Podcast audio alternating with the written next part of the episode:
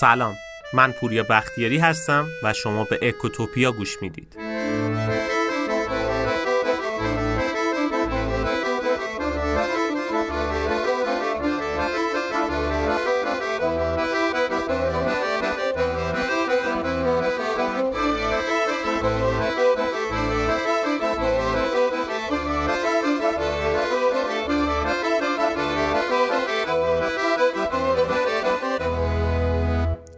مکاتب و اسطوره های مختلفی تو اقتصاد داریم که تو سطح دنیا یا همین ایران خودمون هم معروفن.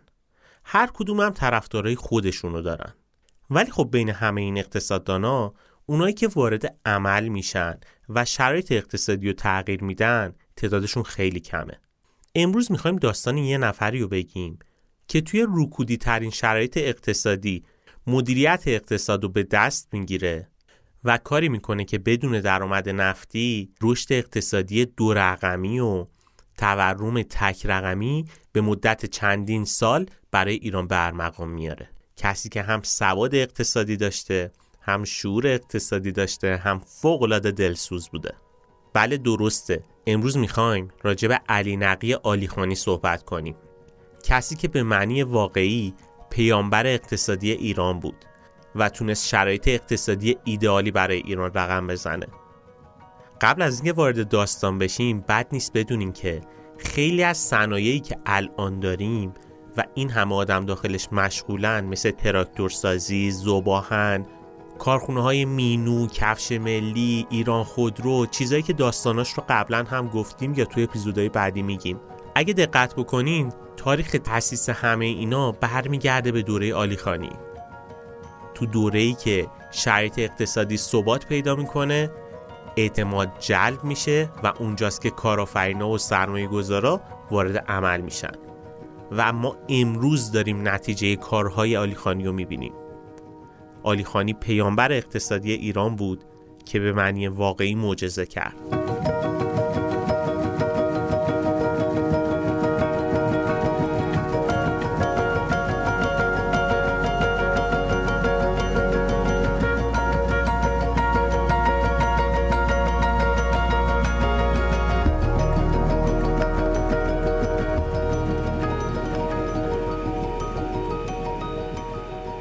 توی اوایل دهه چهل اقتصاد ایران یه رکود اقتصادی خیلی شدیدی رو تجربه می‌کرد.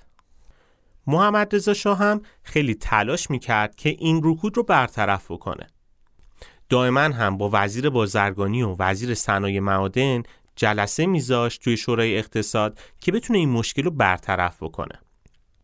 که البته این جلسات هیچ وقت به جمعبندی نمی رسیدن. چرا؟ چون وزیر بازرگانی برای رفع رکود می‌گفت باید دست به واردات بزنیم وزیر صنعت و معدنم نظرش برعکس بود. می‌گفت نه ما باید روی تولید داخلی تمرکز کنیم.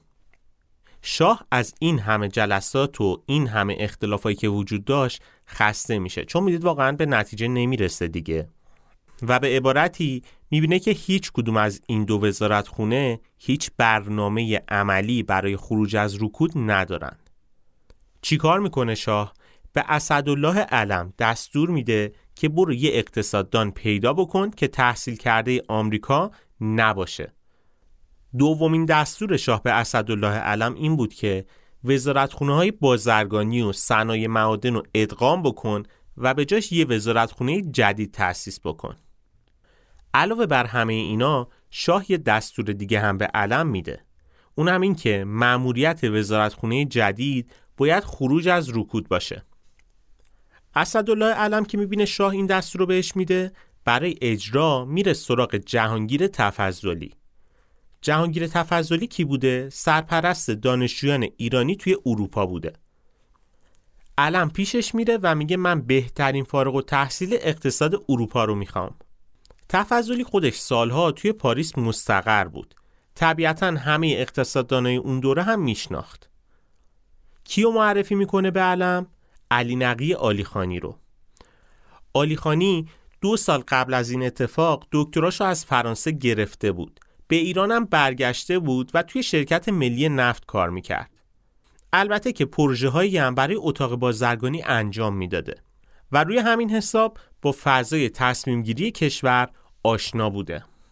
افراد و دستگاه ها رو میشناخته مخصوصا با وزارت بازرگانی آشنایی خیلی خوبی داشته. ولی خب وزارت صنایع و معادن خیلی نمیشناخت. آلیخانی توی اون دوره چند سالش بود؟ یه جوون 34 ساله بود. خودی نبود. یعنی سابقه نزدیکی به هیچ کدوم از افراد تراز اول سیاسی کشور رو نداشته. از پشتیبانی و توصیه هیچ کدوم از افرادم برخوردار نبوده.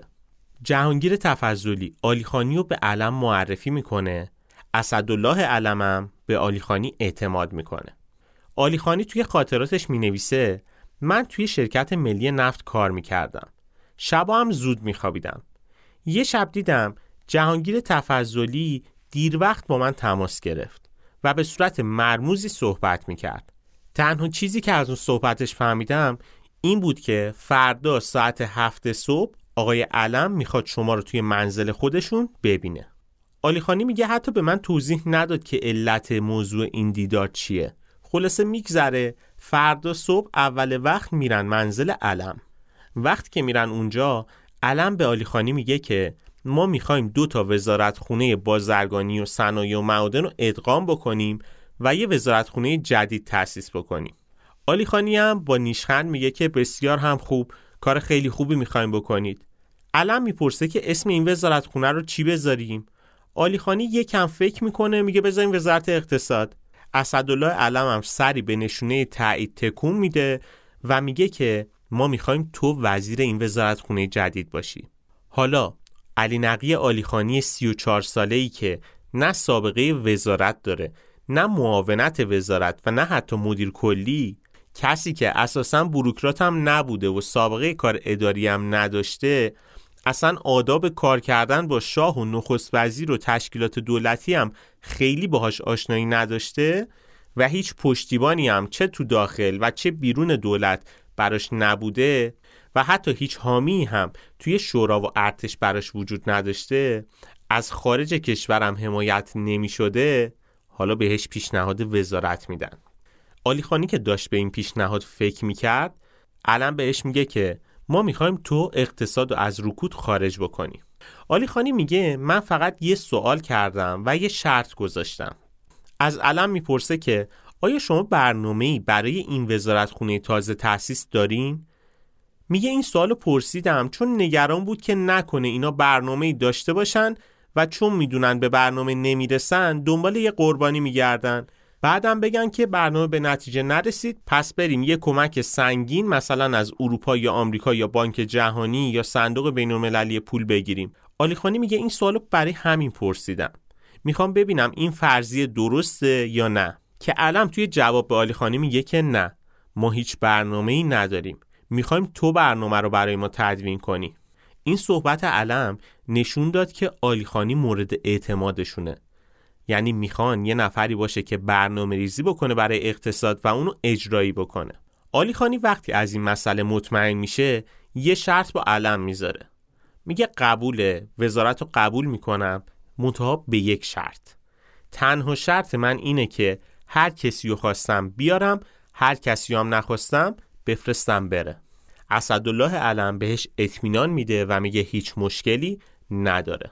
این ریش و این قیچی. هر کاری می‌خوای بکن. دقت بکنید تنها مشکل علی نقی آلیخانی فقط نیروی انسانی ماهر بود. یعنی نه از علم پول خواست نه اختیارات خواست نه زمان خواست نه چک سفید امضا. هیچ چیز دیگه ای نخواست. فقط با همین پیش شرط آلیخانی قبول می‌کنه و اینجاست که وزارت اقتصاد تأسیس میشه. بله درسته. داستان تأسیس وزارت اقتصاد به اون دوران برمیگرده و اولین وزیر اقتصاد ایران هم علی نقی آلی خانی بوده.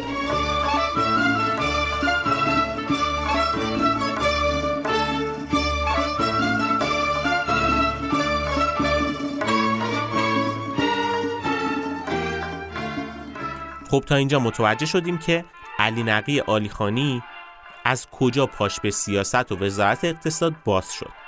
اما بیاین یکم برگردیم عقبتر. ببینیم اصلا کی بوده پیشینش چی بوده. علی نقی آلیخانی متولد بهمن 1307 بوده. بعد از پایان تحصیلاتش توی دبیرستان البرز وارد دانشگاه تهران میشه.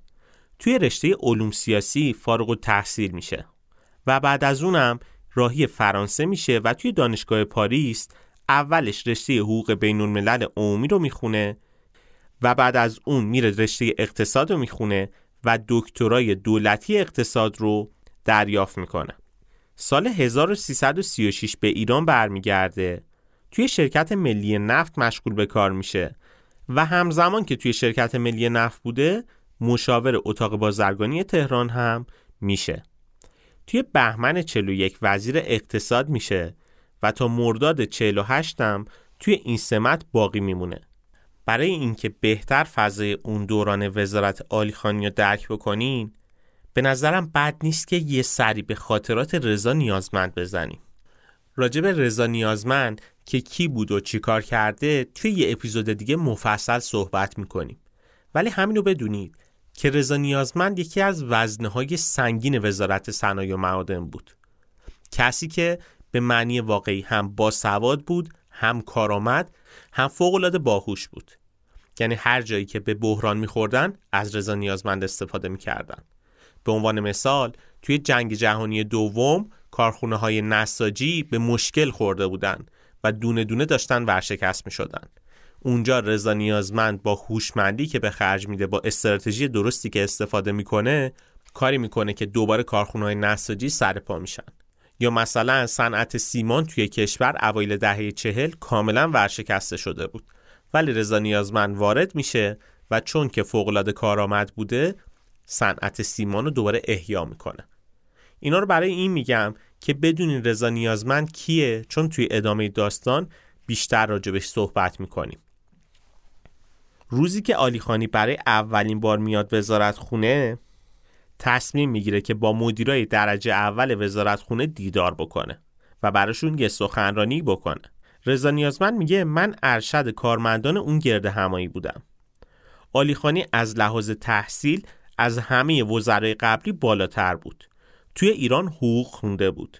لیسانس گرفته بود و بعدش هم به فرانسه رفته بود و دکترای اقتصاد و تو فرانسه تموم کرده بود.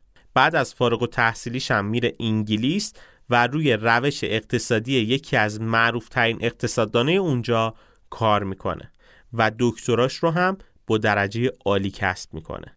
این موفقیتش به حدی بالا بوده که جایزه آریامهر رو که مختص بهترین دانشجویان ایرانی خارج کشور بودم دریافت می‌کنه. حالا این آلیخانی با سواد و کار درست با سمت وزیر بازرگانی و صنایع و معادن اومده بود تا ما کارمندان اون وزارت خونه که تو اتاق وزیر جمع شده بودیم و ببینیم.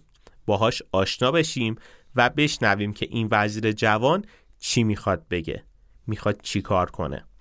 رضا نیازمند توی خاطراتش می نویسه از سواد و کار درستی آلیخانی آلیخانی چهره خوبی هم داشت. جوری که توی نگاه اول آدم از این وزیر تازه وارد خوشش می اومد خلاصه کارمندای وزارت خونه توی اتاق بزرگی جمع می‌کنه. و شروع به سخنرانی می‌کنه.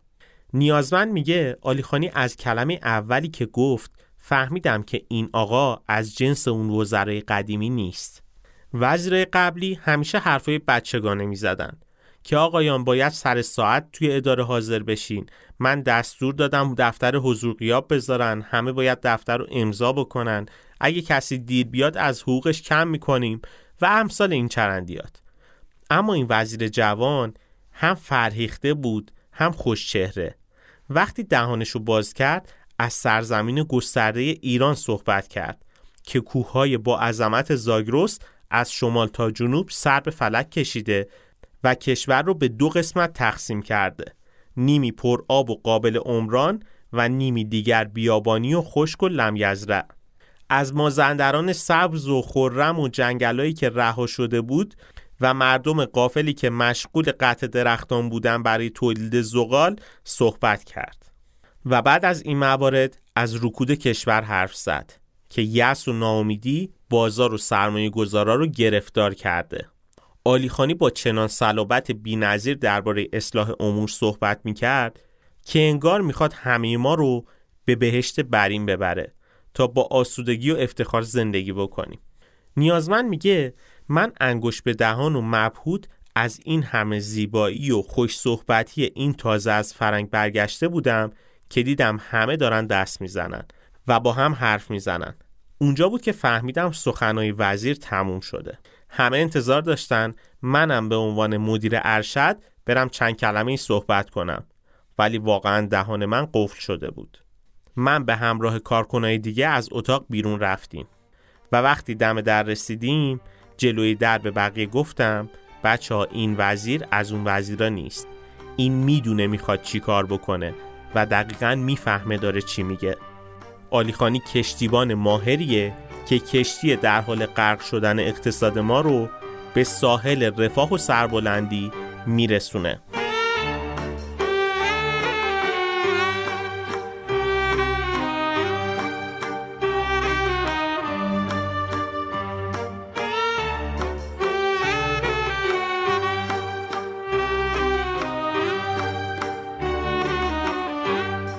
نگرش اقتصادی آلیخانی مدلی از سوسیالیسم اروپایی بود. آلیخانی به نظام اقتصادی آمریکا خیلی توجهی نداشت و می‌گفت این نظام بیرحمانه است و من این رو نمیپذیرم. توزیع درآمد همیشه دغدغه آلیخانی بود.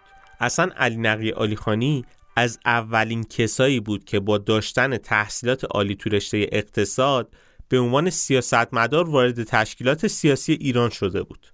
توی اون زمان نه فقط توی ایران حتی توی دنیا و کشورهای پیشرفته جهانم استفاده از تخصص اقتصاد تو بدنه سیاسی کشور یه کار خیلی نادر بود یعنی اینکه یه وزیر اقتصاددان داشته باشیم خیلی چیز عادی محسوب نمی‌شد. وزارت اقتصاد که از ترکیب چند تا وزارت خونه دیگه تشکیل شده بود عمدتا مسئولیت نظارت و هدایت شرط اقتصادی کشور رو به عهده داشت یعنی اینکه بیاد مشکلات اقتصادی کشور مخصوصا رکود شدید رو حل بکنه آلیخانی و میشه جز اولین تکنوکرات های ایران بدونیم کسی که به عنوان یکی از کارآمدترین تشکیلات کارشناسی حتی تو سطح بین المللی ازش نام می بردن. نگرش آلیخانی بیشتر نوینگرا بود و تا حدی هم به چپ تمایل داشت. روی همین حساب الگوی اقتصادی مورد نظرش هم که با اهداف سیاسی اجتماعی شاه هم همسو بود عموما روی توسعه سریع بخش صنعت تاکید داشت. یعنی می‌خواست اقتصاد ایران رو به یه اقتصاد صنعتی پیشرفته تبدیل بکنه. توی همون اوایلی هم که وزیر شده بود مسافرت های هدفمندی به مناطق مختلف ایران رو شروع کرد. به خاطر اینکه یه دید کلی به کشور پیدا بکنه و از علم اقتصادی که یاد گرفته بود بیاد بهینه ترین حالت ممکن استفاده بکنه و یه مدل خاص برای اقتصاد ایران طراحی بکنه. حالا این آلیخانی کار درست وارد عمل میشه و از همون اول کار هم اصلاحات اساسی رو شروع می‌کنه و پا می‌ذاره روی رسم و رسوم اشتباهات گذشته. اصلا یکی از علتهایی هم که اواخر وزارتش با شاه به مشکل میخورده سر همین بوده. که خیلی به رسم و رسوم ها پایبند نبوده. گفتیم دیگه اصلا با بروکراسی ساختار دولتی ایران آشنایی خاصی نداشته. بذارین یه داستان جالب تعریف کنم. توی اون دوران یه اتفاقی که میافتاد این بود که یه سری از افراد چاپلوس و جاه طلب تلاش می‌کردن که به هر مدلی با شاه ملاقات بکنن و ارتباط نزدیک داشته باشن. هرچند که این کار نادرست بود ولی شاه خوشش میومد دیگه. و قبول می‌کرد که این چاپلوسا و جاه طلبا بیان با شاه صحبت بکنن. چون علاوه بر اینکه این کار لذت بخش بود کم کم باعث می‌شد که جاسوسای خصوصی برای شاه ایجاد بشه. یکی از همین افراد رئیس اداره آمار وزارتخونه آلیخانی بود. یه روز که آلیخانی به دربار رفته بود و منتظر بود که شاه رو ببینه می‌بینه که رئیس اداره آمار وزارتخونه از اتاق شاه بیرون میاد. آلی خانی میره شاه رو می‌بینه و بعد که کارش تموم میشه و میاد وزارت خونه اون آدم رو احضار می‌کنه و می‌پرسه که تو با شاه چیکار داشتی؟ رئیس اداره آمار به آلی خانی میگه که داشتم گزارش آمار وزارت خونه رو به علا حضرت می‌دادم. آلی خانی با لحن تندی بهش میگه من وزیر این وزارت خونه هستم. تو گزارش کارتو باید به من بدی نه اینکه بدون اجازه من سراغ شاه بری و بهش گزارش بدی. و بلا فاصله هم اون آدم رو اخراج می‌کنه و یه نفر دیگه جایگزینش می‌کنه. اون طرفم بیکار نمیشینه. میره داستان و به اطلاع شاه میرسونه. دفعه بعدی که آلیخانی به ملاقات شاه میره شاه با عصبانیت میگه حالا مردم حق ندارن با شاه خودشون ملاقات داشته باشن. شاه از این کار آلیخانی اصلا خوشش نمیومد بگذریم. علی نقی آلیخانی کم کم مشغول انتخاب معاونها و تغییر تشکیلات قدیمی و برنامه ریزی برای کار آینده خودش میشه. و تا سی مهر 1342 کابینه به طور کلی ترمیم میشه. علی نقی آلی خانی رسما وزیر اقتصاد میشه و اون دو وزارت خونه با هم تلفیق میشن. آلی خانی یکی از اولین کارهایی که کرد این بود که محمد یگانه رو که توی سازمان ملل کار می‌کرد دعوت کرد که به ایران بیاد. و با سمت معاون اقتصادی آلیخانی مشغول به کار بشه. بعد از اونم رکن الدین سادات تهرانی رو بیاره تا به سمت معاونت بازرگانی انتخاب بکنه. بعدم دکتر کیانپور رو میاره معاون امور گمرکی می‌کنه. به رضا نیازمندم پیشنهاد معاونت صنعتی و مدنی رو میده.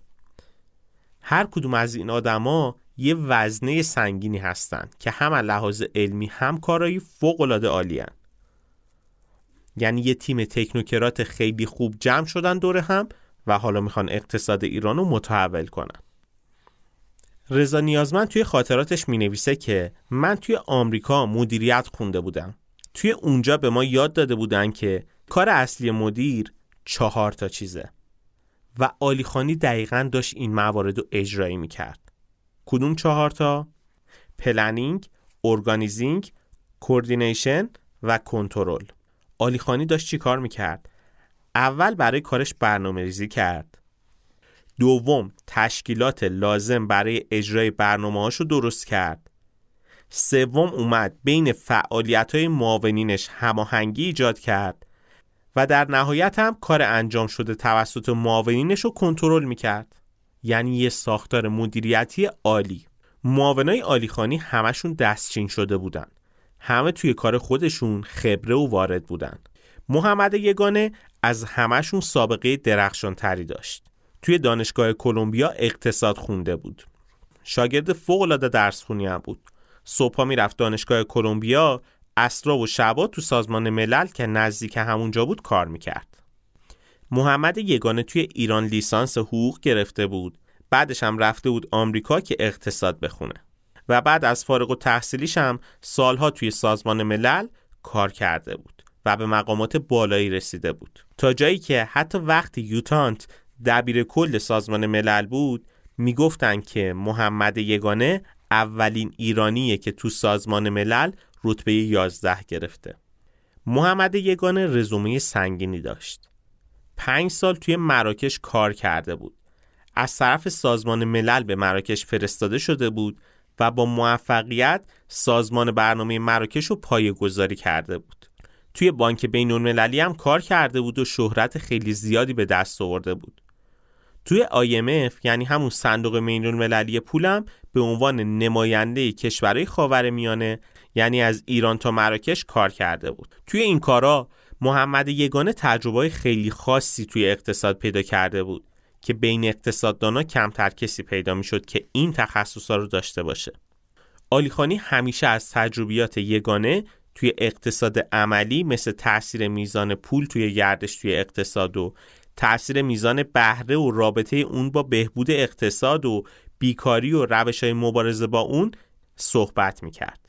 مثلا محمد یگانه معتقد بود که بیکاری نباید از 6 درصد کمتر بشه چون 6 درصد بیکاری طبیعی و مطلوبه و باید از زیادتر شدنش جلوگیری بکنیم نه اینکه تلاش بکنیم که از این 6 درصد کمتر بشه و به صفر برسونیم. یگانه معتقد بود که یک اقتصاد سالم 6 درصد بیکار داره. چرا؟ چون باعث میشه میزان طبیعی برای بازنشستگی و استفای کارکنا و جستجوی کار بهتر و و کلا نشون دهنده سلامت اقتصاده. بیکاری کمتر از 6 درصد باعث بالا رفتن حقوقا و ناسلامتی توی اقتصاد میشه. محمد یگانه درباره اثر نوسانات ارز روی اقتصاد خیلی کار کرده بود. روش های تثبیت قیمت ارز رو می‌دونست. همیشه با دخالت دولت و محدود کردن خروج ارز مخالفت جدی می‌کرد. معتقد بود که آزاد کردن خروج ارز اثر بهتری داره تا اینکه بخوایم جلوگیری بکنیم از خروج ارز. اصلا توی اون دوران محمد یگانه بود که باعث شد خروج ارز از ایران آزاد بشه. چون معتقد بود اگه خروج ارز آزاد بشه اونایی که توی خارج ارز دارن ارزشون رو به ایران منتقل می‌کنن چون بهره پول توی ایران از اروپا و آمریکا بیشتره البته این که میگیم کاراشو عملی کرد اینجوری نبود که خیلی راحت رفته باشه و این کار عملی شده باشه نه. دعوا و بحثای زیادی داشت که این کارها رو عملی بکنه. مخصوصا که با هوشنگ انصاری خیلی جدل داشت محمد یگانه. جوری که حتی بعضی موقع دعواشون انقدر بالا می‌گرفت که پیش خود شاه می‌رفتن و بعد از کلی بحث شاه معمولا از محمد یگانه حمایت می‌کنه. با اجرای سیاست محمد یگانه اتفاقی که میفته این بوده که توی سه ماه مقدار ارزایی که به ایران وارد می شده خیلی بیشتر از ارزایی بوده که صادر می شده یعنی نظریه محمد یگانه درست بوده.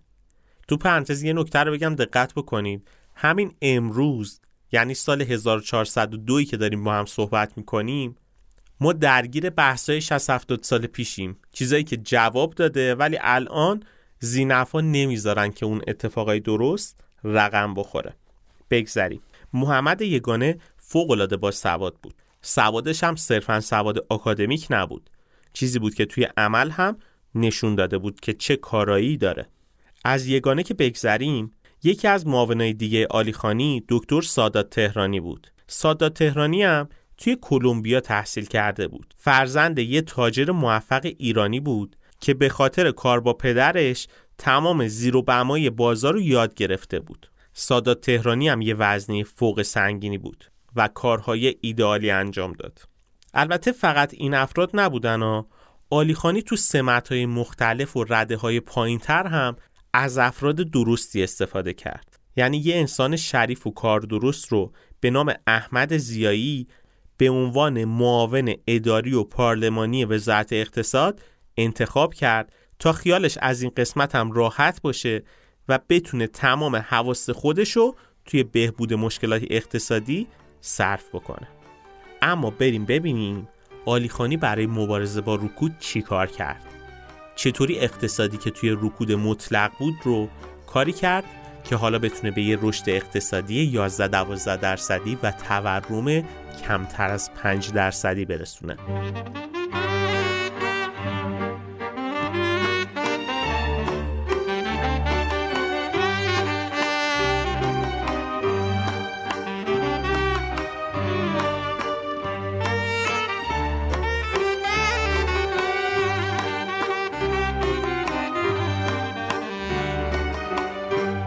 همونطوری که اول داستانم گفتیم اولین کار آلیخانی این بود که با رکود مقابله بکنه. که این رکودم میراث دکتر علی امینی بود که به جا مونده بود.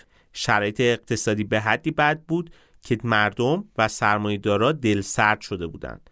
ترس و وحشت بین سرمایه‌دارا زیاد شده بود. که علت اصلی همه اینا هم اصلاحات ارزی بود که شاه انجام داده بود. یعنی مردم دیدن که یه روز بدون مقدمه شاه مملکت به پیشنهاد دولت آمریکا تموم املاک زمیندارا رو گرفته و به دهقانا داده و به جاش چند تا کاغذ به مالکین داده بود که هر سال بیان و اقساطی که دهقانا پرداخت می‌کنن و اینا بیان دریافت کنن. در عوض قیمت ملکشون. به عبارت بهتری این یعنی مصادره املاک تموم مالکا. تا اون موقع دو تا گروه اصلی توی ایران اقتصاد مملکت رو میچرخوندن. یکی مالکا بودن که غذای مردم رو تعمین می‌کردن. دوم بازاریا بودن که مایحتاج مردم رو از خارج وارد می‌کردن و تولیدات کشاورزی رو به خارجی ها صادر می‌کردن. الان اتفاق بعد اینجا بود که مالکین از بین رفته بودن بازاریا هم از ترسشون پولاشون رو از بانک خارج کرده بودن حاضر نبودن حتی یک ریال هم سرمایه گذاری بکنن. ترس توی مملکت زیاد شده بود. یعنی بازاریا میترسیدن که نکنه بلایی که سر مالکین اومد سر ما هم بیاد و بیان اموال ما هم مصادره بکنن.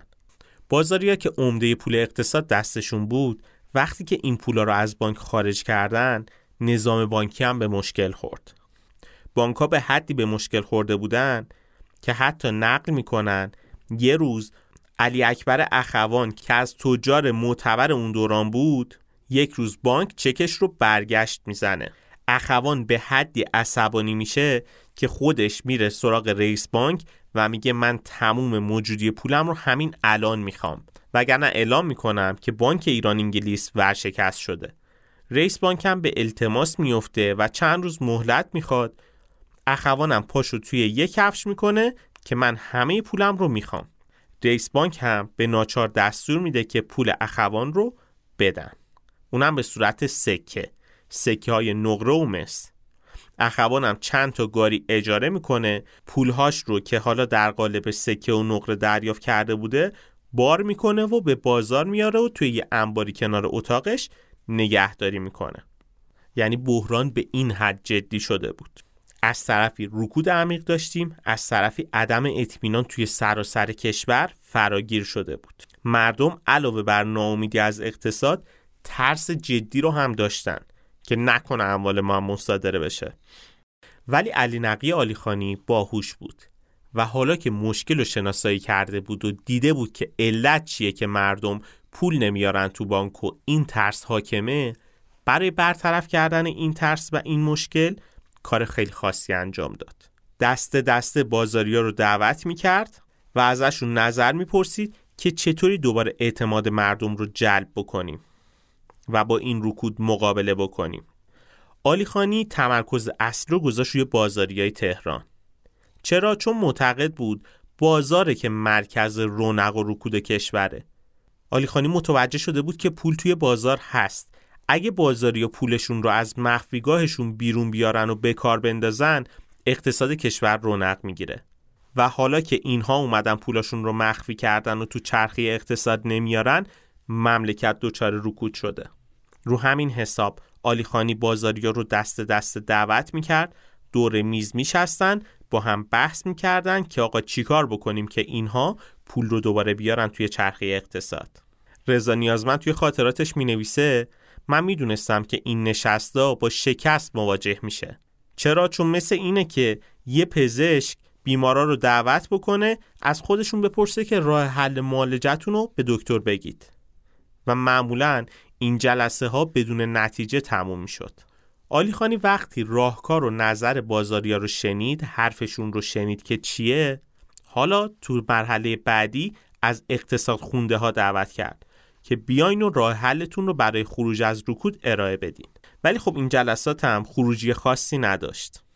چون عموما راه حلای تئوریک مدرسه ای ارائه می شد و هر کسی می‌خواست صرفا اطلاعات خودش رو به رخ بکشه.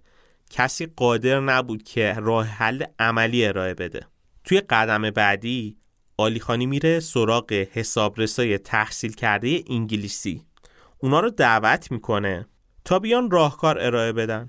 و حالا اینجاست که علی نقی آلیخانی حرف بازاریا رو شنیده راهکاراشون رو فهمیده چیه اقتصاددانای بومی اومدن راهکارا و حرفاشون رو ارائه دادن. و الان حالا از مشاورای انگلیسی می‌خواد که راه حل عملی ارائه بکنن. اینجا آلیخانی یه نکته مهم رو متوجه میشه. اونم این که این عدم اطمینانی که الان توی اقتصاد وجود داره به خاطر تصمیمای خلق و سایه دولته. به خاطر اینه که قوانین درست حسابی برای صادرات و واردات وجود نداره. قانون و عوارض و همه اینا به صورت خلق و سایه ارائه میشه و خود این سیگنال عدم اطمینان به مردم میده. آلیخانی می‌گفت که این رکود مشکلش از بیپولی نیست. اطمینان رو اگه به بازار برگردونیم پولا خودشون ظاهر میشن و اقتصاد راه میفته ما باید از تصویب مقررات و قوانین خلق و سایه جلوگیری بکنیم و قوانین رو تثبیت بکنیم. باید اتفاقا از پولدار شدن تجار حمایت بکنیم. کمک کنیم که اونا پولاشون که توی مخفیگاه بوده رو بیرون بیارن. حالا دیگه هم بیماری درست تشخیص داده شده هم اینکه راه معالجش مشخصه که چی هست. آلیخانی وقتی به این جمع بندی می‌رسه معاوناش رو جمع می‌کنه تا سیاست وزارت خونه رو بر اساس این خروجی ها اعلام بکنه. تا همه هم بدونن دقیقا چه کاری باید انجام بدن هم توی یک جهت حرکت بکنن. اصول آلیخانی برای این کار چی بود؟ اصل اول این شد که مقررات واردات و صادرات باید نوشته بشه و به صورت کتاب هم چاپ بشه در اختیار بازاری هم قرار بدیم اینا رو. و اعلام هم بکنیم که این مقررات تا آخر هر سال یعنی تا شب نوروز سال بعدی ثابت میمونه و به هیچ وجه تغییر داده نمیشه. به خاطر اینکه آدما از تغییر خلق و سائه نگران نشن.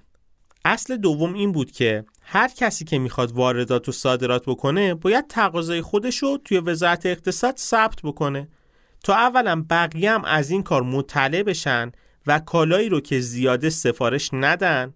مورد دیگه این که به فروش و سود همدیگه هم صدمه نزنن. دولت هم همیشه با استفاده از این کار از سفارش های بازار آگاهه. اصل سوم چی بود؟ اصل سوم این بود که اجازه واردات اجناس برای تموم وارد کننده ها از 15 اسفند هر سال متوقف بشه و کسی حق نداشته باشه که از 15 اسفند تا روز اول فروردین سال بعد کالای وارداتی سفارش بده. چرا این کارو بکنه؟ به خاطر اصل چهارم. اصل چهارم این بود که وزارت اقتصاد مقررات واردات و صادرات همه کالاها رو از 15 اسفند هر سال تا اول فروردین سال بعد مطالعه می‌کنه و مقررات جدید رو برای اجرا تو سال بعدی تصویب می‌کنه. و بلافاصله هم این مصوبات اعلام میشه که همه بدونن که چه کاری باید انجام بدن. اصل پنجم این بود که معاونای وزارت اقتصاد از روز 15 اسفند تا روز آخر سال یعنی کل اون 15 روز رو باید تمام وقت خودشون رو تو جلسات مشترک و محرمانه صرف بکنن. برای اینکه برنامه ریزی بکنن برای توسعه صنایع توی سال بعدی. این بود پنج اصل مهمی که تصویب کردن. این برنامه این مدلی عملی می‌شد که وقتی مثلا می‌خوایم وسایل خونگی مثل یخچال و لباسشویی و تلویزیون رو توی داخل کشور بسازیم مقدار عوارضی که وارد کننده های این کالا باید پرداخت بکنن افزایش داده می‌شد تا به نوعی از کالای داخلی حمایت بکنن و ساخت توی داخل به صرف تر بشه. وارد کننده ها هم تشویق بشن که کالاهای دیگه ای رو وارد بکنن. یعنی یه ساختار درست و اصولی. گفتیم دیگه آلیخانی هم یه تیم خیلی خوب تشکیل داده بود از معاونین فوق العاده با سواد و کار درست.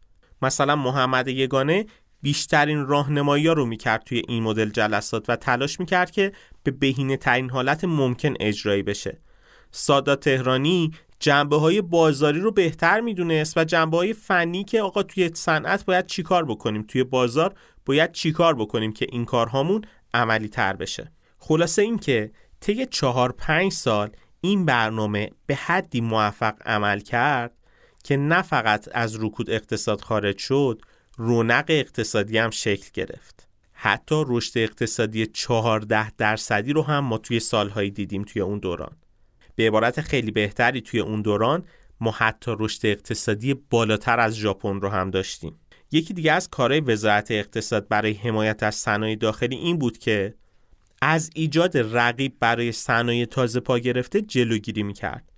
مثلا اومدن بررسی کردن دیدن خیلی سرمایه گذارا نمیرن تو صنعت سیمان وارد بشن. چرا؟ چون از رقیب میترسن.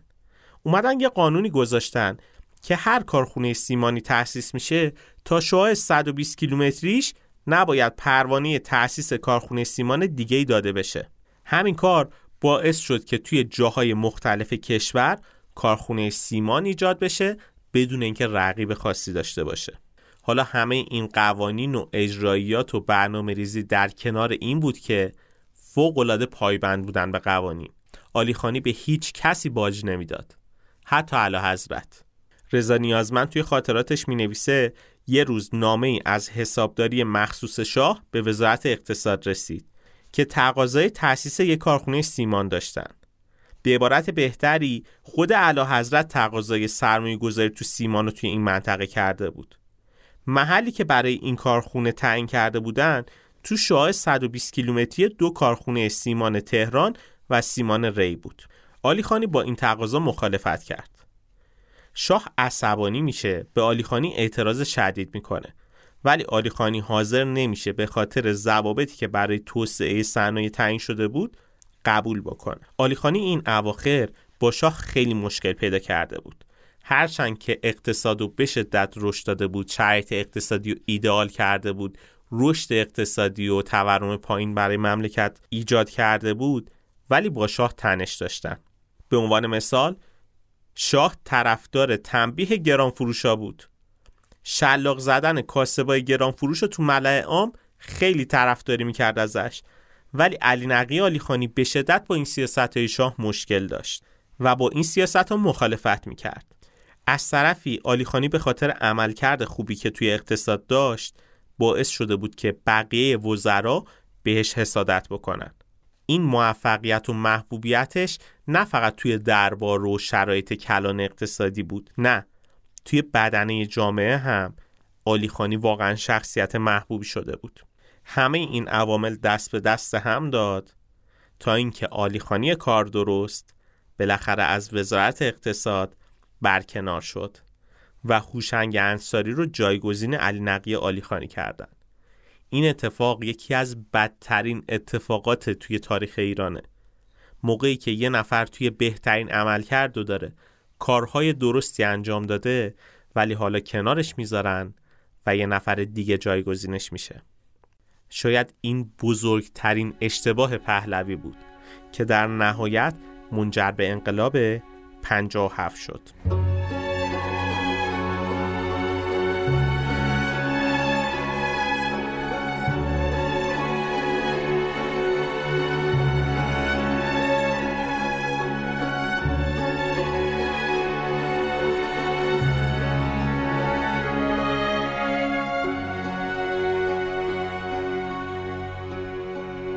آلیخانی پیامبر اقتصادی ایران بود.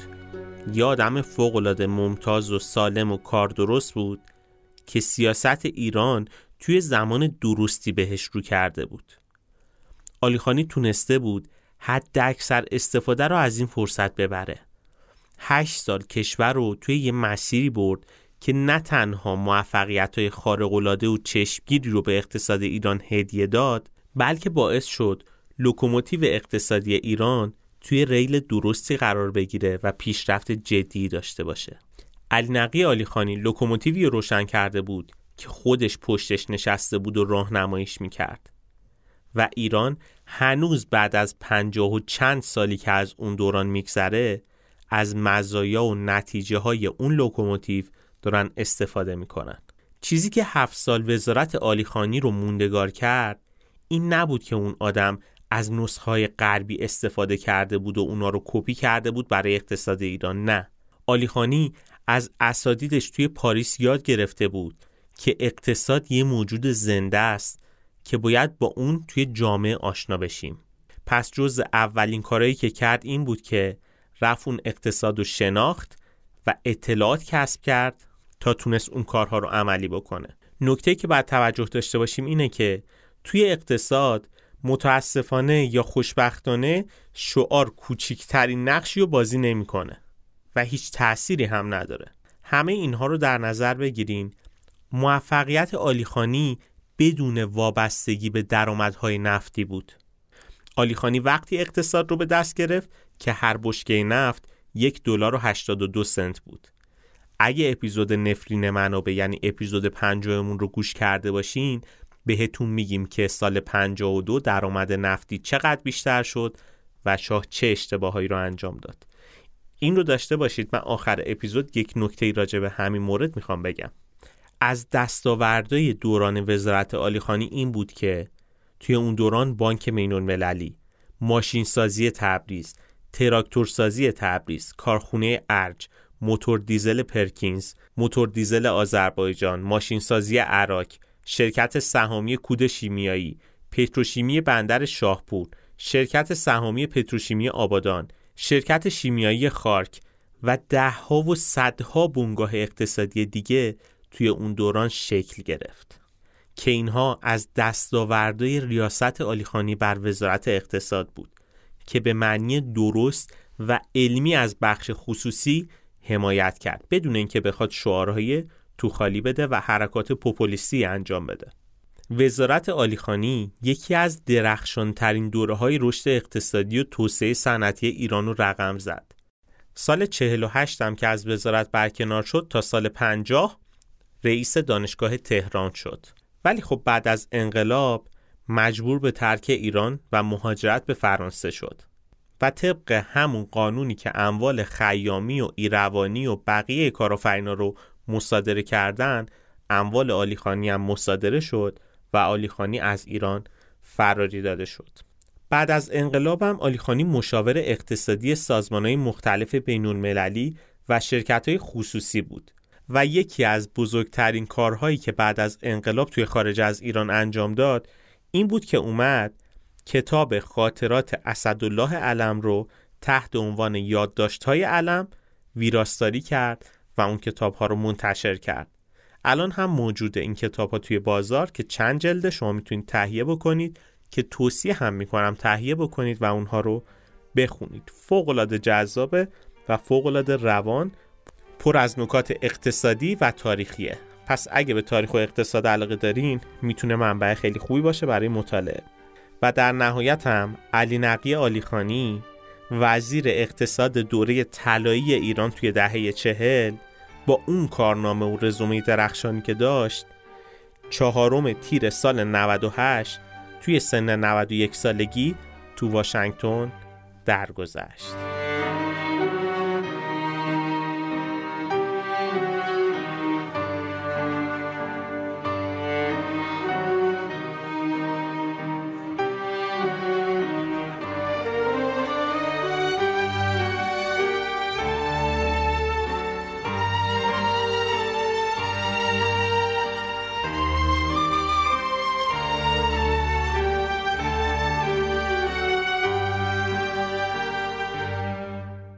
این همه راجع به آلیخانی و کارهایی که کرد گفتیم تا به این صحبت پایانی برسیم. نتیجه استفاده از آدم متخصص و متعهد اینجا مشخص میشه. کسی که هم کار درست باشه هم ساختار رو بشناسه هم سواد این کار رو داشته باشه هم قدرت اجرایی داشته باشه. ببینید آلیخانی اومد تیم درست تشکیل داد اومد راهکار درست انجام داد و اون رو با حد اکثر نظارت و حد اکثر کارآمدی اجرایی کرد. به احدی هم باج نداد. و دقیقا زمانی که آلی خانی کنار رفت مشکلات اقتصادی ایران شروع شد. مشکلاتی که باعث انقلاب 57 شد. تو اپیزودهای مختلف اکوتوپیا ما سعی کردیم عوامل اقتصادی انقلاب 57 رو با هم بررسی بکنیم. که شما می‌تونید اپیزود بختیار یا نفلین منابع رو گوش کنید. که توصیه هم می‌کنم حتما گوش کنید. که بدونی شاه کجاها رو از لحاظ اقتصادی اشتباه رفت که باعث انقلاب شد. بازم تکرار می‌کنم. تنها عامل انقلاب اقتصاد نبود ولی اقتصاد یک کاتالیزور اصلی انقلاب 57 بود. زمانی که شاه اشتباهات زیادی کرد. بزن جمله آخر این اپیزود رو هم باز از خاطرات علی نقی آلیخانی با هم بخونیم. آلیخانی خاطره ای رو از زمان ریاستش توی دانشگاه تهران نقل می‌کنه که یه بار در حضور شاه گفته بود اعلی حضرت رفتن به مناطق دور کویر ایران توی جایی به مردم گفتن ما صدای شما رو میشنویم. شما صدای ما رو نمیشنوید؟ شاه سری تکون داد. دیدم که خوشش نیومد. من در واقع می‌خواستم شاه اصل موضوع بدونه چون مملکت مشکلای جدی پیش اومده بود براش. دوچار بیماری هلندی شده بود. ولی شاه لجبازتر از این حرفا بود. گوشش بدهکار این صحبت ها نبود. غرق در رویای خودش بود. حتی همسر شاه هم اقرار کرده بود که دیگه صدای ما هم به گوش شاه نمی‌رسه. اما گفتن این حرفا به شاه هیچ فایده ای نداشت. حتی اون اواخر هم که می‌گفتن فضای باز سیاسی فضای باز سیاسی در کار نبود. آلیخانی از قول علم نقل می‌کنه که یه بار گفته بود آلیخانی این شاه اون شاهی که تو میشناختی نیست. من نمی‌تونم با اون مثل اون وقتایی که تو یادت میاد صحبت کنم. یه چیزی توی شاه تغییر کرده بود. دیگه حرف گوش نمی‌کرد و چیزی که باعث این تغییر شده بود درآمد نفت بود. یعنی معتقد بود شما اقتصاددان ها هیچ کدوم عقلتون نمی‌رسه. حتی نزدیکای شاه هم جرأت نداشتن بهش اعتراض بکنن. و همه این عوامل دست به دست هم داد. علی نقی علی خانی کنار زده شد. چاپلوسان جای علی نقی علی خانی رو گرفتن. شاه به خاطر درآمد نفتی بالا غرق در رویا و توهمات خودش بود و همه اینها باعث شد که انقلاب 57 شکل بگیره.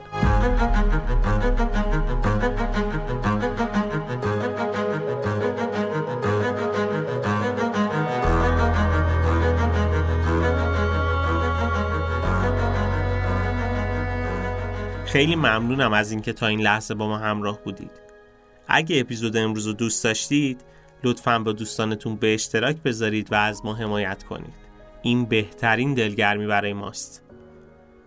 توصیه می‌کنم به سایتمون هم حتما مراجعه بکنید. سایت اکوتوپیا داتایار لینکش توی توضیحات موجوده. اونجا بیشتر از هزار تا مقاله و مطلب علمی وجود داره که سعی کردیم به زبان خیلی ساده بیان بکنیم که شما بتونید بهتر با این مسائل اقتصادی و مدیریتی و مسائل سیاسی روزمره آشنا بشید و ازش استفاده بکنید. علاوه بر این توی سایت ما معرفی کتاب و نقشه راه هم گذاشتیم. برای کسایی که به مطالعه بیشتر علاقه دارن دوست دارن یه مسیر مطالعاتی رو طی بکنن. کلی دوره آموزشی هم اونجا هست که می‌تونید ازش استفاده کنید.